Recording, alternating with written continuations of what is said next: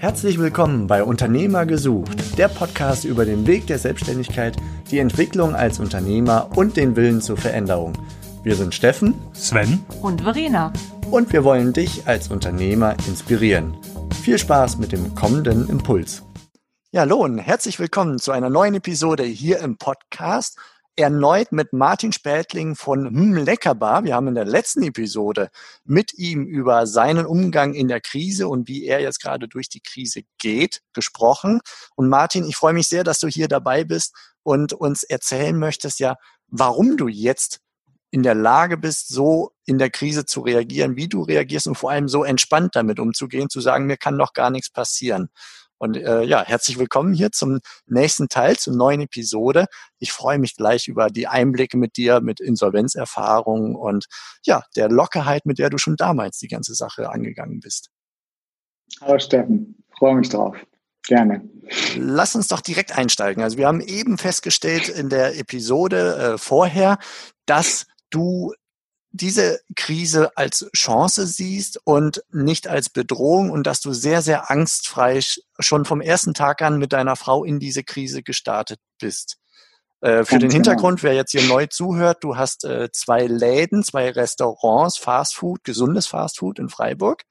Einen mit meiner Frau zusammen, ne? Wir machen das zu, zu, zu, genau, zusammen. Zu ne? zweit, ne? mit ein paar Mitarbeitern noch dabei, mhm. ja äh, in Freiburg. Einen musstest du jetzt in der Krise schließen, weil da auch wenig Publikumsverkehr jetzt in dieser Zeit war, während der andere noch ein bisschen mehr aufwies. Und dort hast du dein Sortiment reduziert und verkaufst an der Tür Gläschen, Chili con Carne, Suppen und ähnliches, die äh, sowohl jetzt sofort quasi gegessen werden können, als auch äh, ein paar Wochen haltbar sind im Kühlschrank.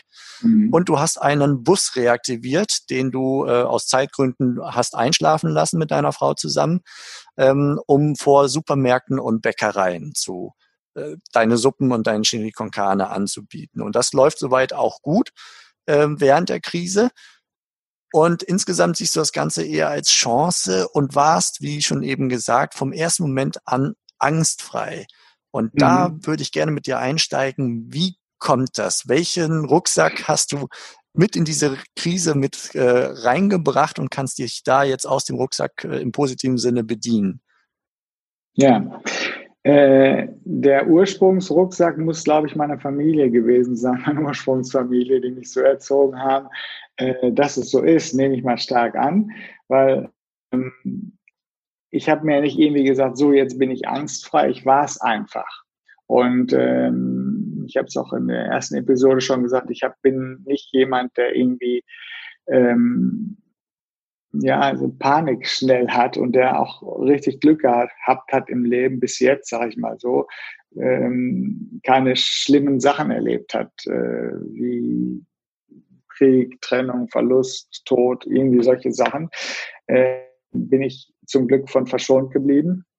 Und es das heißt, ist auch nicht so, dass ich nie irgendwie Angst habe oder sowas. Also das, äh, äh, das ist auch nicht so. Aber grundsätzlich bin ich jemand, der ähm, nach vorne guckt, der sich nicht einschüchtern lässt und der auch nicht panisch wird, weil ich glaube einfach, dass ähm, da kommt man nicht weiter, da, da blockiert man sich selber und das äh, ist der falsche Weg irgendwie. Aber das ist nicht von mir gemacht, das ist nicht intellektuell gedacht, so jetzt muss ich mal angstfrei sein, haha, jetzt bin ich mir angstfrei sondern es war so in mir drin.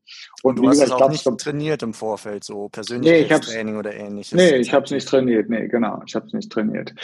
Und ähm, ich habe es, also wo ich eine gute Erfahrung gemacht habe von der angstfreien äh, Geschichte, ist, ähm, worüber wir heute sprechen wollen, war vor 20 Jahren, ungefähr 1997. Ähm, da hatte ich einen äh, kleinen Laden in Freiburg und habe hochwertige Lederjacken Maß angefertigt gemacht. Es lief ziemlich gut und ich wollte das mit einem Freund vergrößern. Und wir haben dann so eine Halle angemietet, haben einen Kredit aufgenommen, der sollte verkaufen, ich wollte produzieren und das ist voll in die Hosen gegangen. Und ähm, ja, er konnte nicht äh, verkaufen. Der war Verkäufer in einem, in einem so einem Exquisitladen und war, konnte da gut verkaufen, wenn die, wenn die Leute auf ihn zukamen, aber so als No-Name in so Edelboutiquen gehen, ging irgendwie nicht. Dann ging das ein Jahr und wir waren pleite, wir hatten jeden, jeder 100.000 D-Mark, war es also noch Schulden. Und ähm, wir haben dann Insolvenz angemeldet und meine Frau und ich, wir hatten drei Kinder, meisten waren dann äh, auch äh, in der Sozialhilfe. Also Insolvenz ist nur äh, Insolvenz des Unternehmens, der GmbH oder ähnliches, sondern volle Privatinsolvenz, sieben volle Privat Mittel enger schnallen und sowas damit verbunden. Ganz genau, so, so, so heißt es ja dann erstmal. Und ähm, auch wir waren damals relativ locker und haben gesagt, hey, ähm, was soll's? Also ich meine, wie, wenn, wenn du in Indien lebst oder sowas oder selbst in den USA ist das richtig hart, wenn du keinen Job mehr hast, dann kannst du echt verhungern, dann musst du betteln gehen. Aber hier in Deutschland ist wirklich alles safe. Da können wir uns super glücklich schätzen. Hier wir, werden wir immer eine Wohnung haben, werden immer was zu essen haben und wenn wir dann gesund sind, ist alles toll. Ne? Also zumindest mal 95 Prozent oder 90 Prozent. Und ähm, wirklich Angst muss man nicht haben. Und ähm, das ist, glaube ich, äh, auch die Grundvoraussetzung für, für neues Denken, für wie können wir weitermachen. Wenn du Angst besessen in deiner Ecke sitzt, äh, äh, dann hast du den Kopf nicht frei für zu gucken, wie geht's weiter. Und ich war total froh, dass auch meine Frau äh, so gedacht hat und dass wir beide da sehr entspannt waren, wenn, wenn du zusammen mit jemandem bist äh, und der andere hat dann aber die Panik oder denkt ganz anders, dann funktioniert es auch nicht. Das heißt, wir hatten einfach auch Glück, dass wir beide irgendwie so äh, daran geglaubt haben, dass es irgendwie gut ist. Und wir hatten eine ganz äh, entspannte Zeit und haben uns nicht klein gefühlt. Ich, äh, ich habe mich nie in der Zeit irgendwie, oh, jetzt, ich armer Tropf, Sozialhilfe oder so. Das, oh, ich muss ausschalten, sorry. Ähm, äh, ich armer Tropf, ich habe Sozialhilfe, ähm, wie fürchterlich, äh, jetzt muss ich mich aber schämen oder sowas. Ne? Ich habe gedacht, hey, ich war jahrelang selbstständig, ich habe eingezahlt in dieses äh, Sozialsystem. Jetzt hat es mich halt erwischt und man muss auch sagen, äh, man macht immer Fehler. Wenn man was macht, macht man Fehler und Fehler gehören dazu. Äh, wenn du, wenn du als kleines Kind Fahrrad fahren lernst, musst du auf die Fresse fliegen, um die Balance zu finden. Das geht gar nicht anders. Du kannst nicht fehlerfrei. Wenn du fehlerfrei durchs Leben gehen willst, dann kannst du nichts reißen. Dann bist du nur, um zu gucken, dass alles irgendwie, weißt du, dann bist du nicht, da kannst du nicht ein Business aufmachen. Das geht einfach gar nicht. Dann bist, dann bist du von vornherein schon, bist du von vornherein schon angstgetrieben. Ne? Mhm. Und ähm, ja, vielleicht ist das auch so ein Beziehung. Ich komme jetzt gerade drauf, vielleicht ist auch wirklich das so ein Erziehungsding. Ich bin ja in den 60ern groß geworden. Da hat man die Kinder einfach laufen lassen. Ich war vier, fünf Jahre alt. Da bin ich in den Sommerferien morgens aus dem Haus und abends wiedergekommen. Und ähm, unsere Eltern haben sich überhaupt keine Sorgen gemacht. Und heute drehen die Eltern durch, wenn die Kinder mal eine halbe Stunde nicht äh, da unten auf der Terrasse zu sehen sind. So, ne? Und ich glaube, das hat so einen Grund, äh, so ein Grundgefühl gegeben, dass das irgendwie alles gut ist und dass man schon selber irgendwie rocken kann. So, ich glaube, mhm. Okay, also du bist damals in die Insolvenz gerutscht mit deiner Frau zusammen, Privatinsolvenz. Der Ausblick wäre typischerweise gewesen, sieben Jahre Gürtel enger schnallen, weil alles, mhm. was man zu viel in Anführungsstrichen verdient, äh, muss man dann wieder zur Tilgung der, der Schulden ähm, an die Gläubiger zurückbezahlen. Genau. Aber, und da sagtest du, diese Angstfreiheit und die Fähigkeit, frei zu denken in dem Moment hat dir dabei extrem geholfen, dass du ein Jahr später die Schulden los warst und in der Lage warst, eine, äh, eine Eigentumswohnung zu kaufen. Wenn auch nicht genau. komplett abzubezahlen, aber mhm. sie überhaupt zu erhalten und einen Kredit genau. dafür zu erhalten. Mhm. Was war dieses Freidenken dabei? Ja, ähm, das freie Denken hat im Prinzip hat erstmal dazu geführt, dass solche Ideen kamen irgendwie. Ich habe äh, damals gedacht, okay, ähm, ich habe die Bank, ich habe ein paar Lieferanten, die ich bedienen muss und ähm, habe dann geguckt, dass ich mit möglichst wenig Leuten in die Insolvenz gehe, mit möglichst wenig Firmen. Habe dann, als ich merkte, das wird jetzt eng, äh, mit unseren Lieferanten Deals gemacht. Ich habe gesagt, hier, ich kann das die letzte Rechnung nicht mehr bezahlen, aber ich kann euch Lederjacken dafür geben, die liegen hier noch oder Reste von Ledern oder was auch immer, so dass ich im Prinzip am Ende nur noch die Bank hatte, mit denen ich, mit dem ich ähm, in, in der Insolvenzverhandlung war sozusagen. Und ähm, weil wenn du dann mit 30 Leuten rummachst, das ist dann total ätzend irgendwie. Das ging dann gut und ähm, dann haben wir gesagt, okay, ich habe sofort den Insolvenzantrag gestellt, weil ich wusste, okay, dann bin ich in sieben Jahren raus aus der Nummer. Ich gebe halt alles ab, was mehr ist als, als man damals irgendwie so bereit, also gibt so eine Berechnungsgrundlage, irgendwie, ein bisschen über Sozialhilfe war es, glaube ich, oder sowas. Und ähm, dann haben wir ähm, das so angeleiert und haben diesen Insolvenzantrag gestellt und ähm, haben dann vorher noch geheiratet. Wir wollten sowieso heiraten, haben dann aber schnell geheiratet, weil wir dann, äh, weil du dann einen höheren Freibetrag hast, wenn du mal verheiratet bist. Kinder hatten wir sowieso, äh, ist der Freibetrag halt höher. Und dann ähm, bin ich zur Bank gegangen und habe gesagt, pass auf, ich habe jetzt einen Insolvenzantrag gestellt und ich kriege gerade Sozialhilfe und mein Plan ist folgender. Ich äh, möchte gerne eine Umschulung machen als Multimedia Producer und ähm, wenn ich diese Umschulung bewilligt bekomme, also jetzt dieses Jahr bekomme ich Sozialhilfe, das erste Jahr der sieben Jahre Insolvenz kriegt ihr gar nichts. Nehmen wir mal an, ich kriege sofort die Umschulung bezahlt oder genehmigt, dann bin ich ein Jahr in der Umschulung, kriegt ihr wieder nichts. Nehmen wir an, ich kriege sofort einen Job im ersten Jahr danach mit Einstiegsgehalt damals zweieinhalb, 2000 Euro oder sowas, das 1000 D-Mark dann ähm, kriegt ihr wieder nichts. Ich glaube, die, die Grenze war bei 3,5 oder sowas äh, D-Mark oder 3,8. Nehmen wir mal an, im darauffolgenden Jahr kriegst du sofort eine Gehaltserhöhung von 500 Euro, äh, kriegt ihr wieder nichts. Und so habe ich es hochgerechnet bis zum siebten Jahr, wo sie, wenn alles super läuft, ich sofort einen Job kriege, jedes Jahr eine Gehaltserhöhung kriegen sollte, kriegt ihr im siebten Jahr ungefähr 6.500 D-Mark.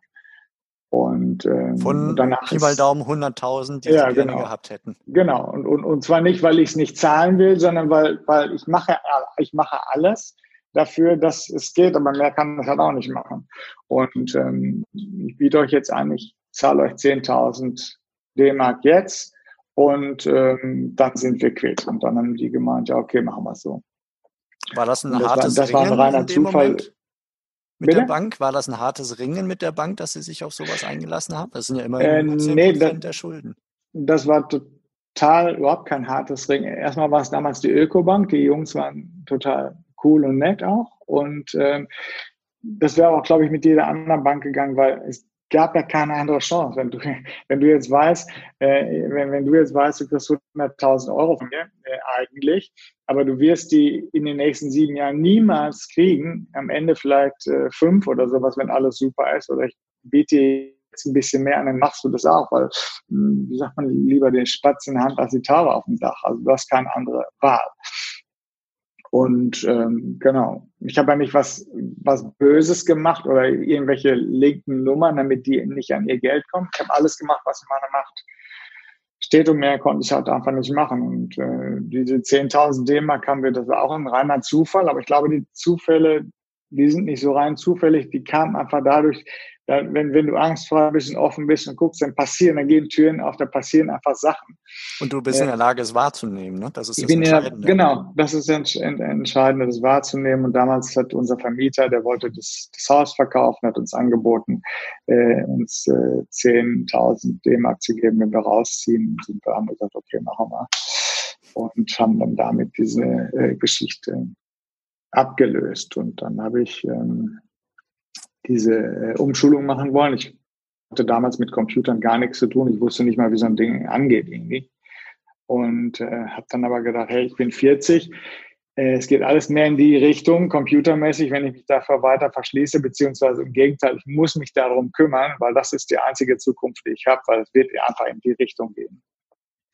Habe dann alle möglichen Leute angerufen, die mit Computern zu tun hatten und bin dann auf eine ziemlich geile Schule gekommen in Berlin äh, und die, äh, die damals Ausbildung angeboten haben. Und gab es auch in Freiburg eine, aber die, die war relativ klein und unbekannt. Und ich habe gedacht, wenn ich das jetzt schon mache, dann muss ich auf eine gute Schule gehen. Wie gesagt, ich bin 40, bin nicht mehr so ein Computeranfänger und ich muss dann einfach eine gute Schule hinter mir machen, sonst kriege ich eh wieder keinen Job. Und dann bin ich zum Sozialamt, habe gesagt, hey Jungs, ich will eine Umschulung machen, ich will da raus aus der Sozialhilfe, äh, könnt ihr das bezahlen? Dann haben die gemeint, nö, musst du zum Arbeitsamt gehen. Wir haben damit nichts zu tun. Bin ich zum Arbeitsamt gegangen, habe okay, ich will eine Umschulung machen, ich will da raus, könnt ihr das machen? Dann haben die gesagt, nee, du hast ja nie als Selbstständiger ein Arbeitslosengeld gezahlt, geht nicht, machen wir nicht. Dann dachte ich, hä, kann doch nicht sein. Äh, wie geht's denn jetzt weiter? Dann habe ich gedacht, äh, damals waren gerade die Wahlen. Und dann habe ich ähm, beim Freiburger Rathaus angerufen und habe gesagt, geben Sie mir mal jemand von der CDU. Und dann haben die mich verbunden mit einer Frau Kuri, die auch im Landtag war. Und ich habe gesagt, Frau Kuri, äh, ich war jahrelang selbstständig, habe ähm, drei Kinder und Familie. Äh, ich habe gerade Sozialhilfe und ich will da raus. Und die CDU sagt ja immer, ja, hier die Drückeberger, die wollen alle gar nicht arbeiten. Ne? Und ja, ich bin ein waschechter Mann, der jetzt richtig will, aber ich komme nicht weiter. Ich frage die, ich frage die, ich habe keine Chance. Was macht denn da die CDU? Ne? Und dann sagte die, ähm, ja, weiß jetzt auch nicht, sie macht sich Gedanken, sie meldet sich bei mir. Rief die zwei Tage später an und sagte, ich hätte einen äh, Termin mit dem Chef vom Arbeitsamt.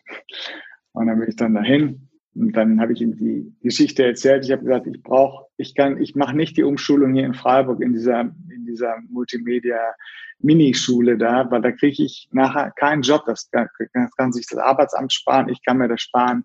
Ich muss auf eine richtig gute Schule. Die kostet halt 2000 D-Mark im Monat und die ist leider in Berlin. Aber so ist es halt einfach. Und dann meinte der ja, äh, er guckt, er weiß jetzt auf spontan auch nicht, was er machen kann. Er guckt, was geht. Dann rief er mich zwei Tage später an und meinte, ja, der Europäische Sozialfonds, darüber könnte er es finanzieren. Und dann die, die Schule finanziert, den Umzug nach Berlin finanziert, die Wohnung dort finanziert und dann konnte ich das machen. Wow, okay. Also so und auch wieder Hebel in Verbindung oder in, in Bewegung gesetzt, die äh, ohne genau zu wissen, was passieren würde. Aber untätig sein hilft dir nichts, wie jetzt gerade in der Krise auch, haben wir in der letzten mhm. äh, Episode gehört. Untätig sein hilft dir nichts und wen kann ich anrufen und versuchen, sich dann nach oben durchzutelefonieren im Grunde, bis mhm. irgendeiner da ist, der, der doch Hilfestellung bieten kann. Ja, ganz, wie, ganz, ganz. Wie sicher warst du dir denn, dass das erfolgreich sein würde? Oder gar nicht. Einfach nur ein gar nicht, ne? Ich war überhaupt gar nicht sicher. Es ist einfach nur ein Probieren gewesen äh, wie ich eben schon sagte, wenn du, wenn du, wenn du, wenn nicht in Angst erstarrst, dann machst du dir Gedanken wie, was, was geht denn jetzt? Wie kommst du denn da raus? Was kannst du machen? Und dann kommen, die Gedanken kommen einfach, ne? Du sagst ja nicht, ich überlege mir jetzt, äh, beim Arbeitsamt anzurufen, sondern der Gedanke kommt einfach. Oder so, weißt du? Und, ähm, aber wenn du einen angstfreien Kopf hast, dann, dann kommen, hätten auch ganz andere Sachen äh, kommen können. Das war jetzt das, was mir gekommen ist. Ich hätte auch sagen können, die, ich hätte da angerufen beim Rathaus, äh, leck mich am Arsch. äh, du wählst ja immer die Grünen oder was weiß ich, von der CDU ist nichts so oder da ist gerade keiner da oder mir wäre der Gedanke gar nicht gekommen oder was auch immer, keine Ahnung. Ja. Okay, also ein, ein starkes Mindset, vielleicht aus deiner Familienrucksack-Historie äh, ja. mitgegeben ähm, und auf jeden Fall sehr inspirierend, finde ich, für Menschen, die darüber nachdenken, sich selbstständig zu machen auch oder mhm. auch Unternehmer, die jetzt gerade darüber nachdenken, wie kann ich denn mit dieser äh, dieser Krise jetzt umgehen, die eher sich gelähmt fühlen, zu sagen, mhm. also sich an dir gewissermaßen ein Beispiel zu nehmen und zu sagen, okay, was kann ich konkret tun, selbst wenn, wenn das Ergebnis ungewiss mhm. ist, aber sich nicht zu bewegen, also keine Entscheidung ist auch eine Entscheidung, und zwar die denkbar schlechteste im Zweifelsfall.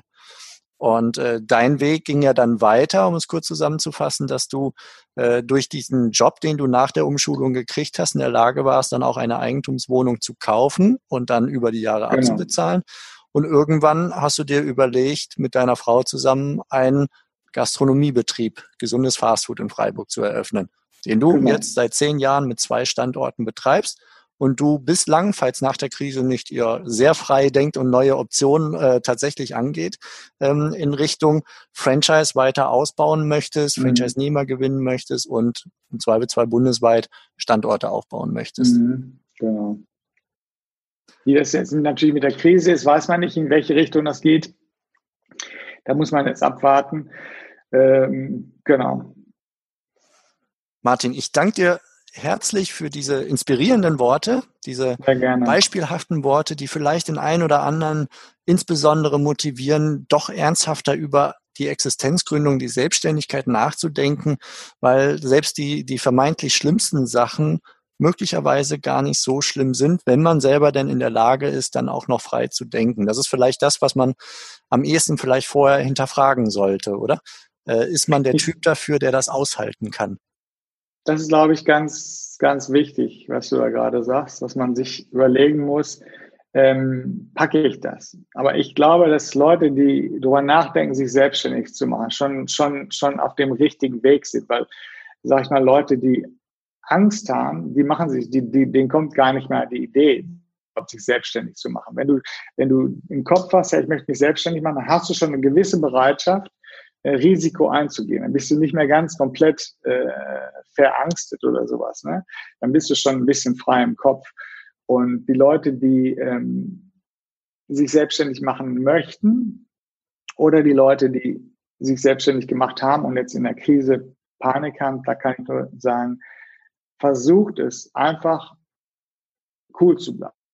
Zu gucken, was geht, keine Angst zu haben, nach vorne zu schauen, weil Angst hilft ja auch gar nicht wenn ich jetzt, ich, ich könnte auch denken, hey, nächste Woche werde ich vom Auto überfahren oder ich könnte Hirntumor haben, könnte ich alles haben. Selbst wenn ich jetzt die Diagnose hätte, Tumor oder sowas, ähm, dann sollte ich doch versuchen, nicht daran zu denken, hey, in sechs Wochen sterbe ich, weil ich könnte ja auch nicht sterben. Und wenn ich dann sterbe, dann ist an dem Tag früh genug dann Angst zu kriegen. Das hört sich so leicht an, aber äh, ist, wenn ich im Vorfeld es schaffe, angstfrei zu sein, dann ist super, weil den Moment zu genießen, ist das Fantastische, was du machen kannst. Und wenn du in dem Moment, wo du gerade bist, lebst, dann ist alles in Ordnung. Und selbst wenn ich mir jetzt Angst machen würde im Vorfeld, vor Krebs, vor Pleite, vor was auch immer, hilft es ja in der Situation in der Zukunft nicht. Dadurch kriege ich halt nicht keinen Krebs oder dafür, äh, dadurch bin ich ja, werde ich ja nicht nicht pleite. Ganz im Gegenteil. Äh, ich kann dann noch die Zeit bis dahin einfach genießen und vielleicht passieren in der Zeit einfach Sachen, hey, wo du vorher nie darüber nachgedacht hast, und du sagst, hey, das ist doch cool, was jetzt passiert. Jetzt kann ich vielleicht das und das und das machen. Also da eine Offenheit für zu haben, ist super. Das sind wunderbare Schlussworte. Denen möchte ich gar nichts hinzufügen, außer ein ganz herzliches Dankeschön für diese inspirative Quelle, die du uns hier geboten hast. Und ich werde in den Show Notes hier noch äh, eure Kontaktdaten reinsetzen mhm. zu eurem äh, Unternehmensprofil, falls ein mhm. zukünftiger Selbstständiger bei euch mal anklopfen möchte. Und auch zu eurer Facebook-Seite, Instagram und wo ihr so vertreten seid, da kann man ein bisschen mehr über euch rausfinden.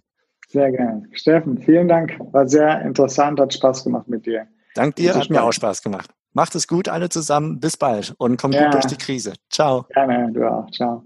Das war die heutige Podcast-Episode von Unternehmer-gesucht.com, die Plattform für Gründungsmöglichkeiten oder Firmenübernahmen aus deiner Region. Wenn dir dieser Impuls gefallen hat, freuen wir uns über deine positive Bewertung auf iTunes. Wir wünschen dir viel Erfolg bei deinen unternehmerischen Vorhaben und sagen bis bald, gerne zur nächsten Episode.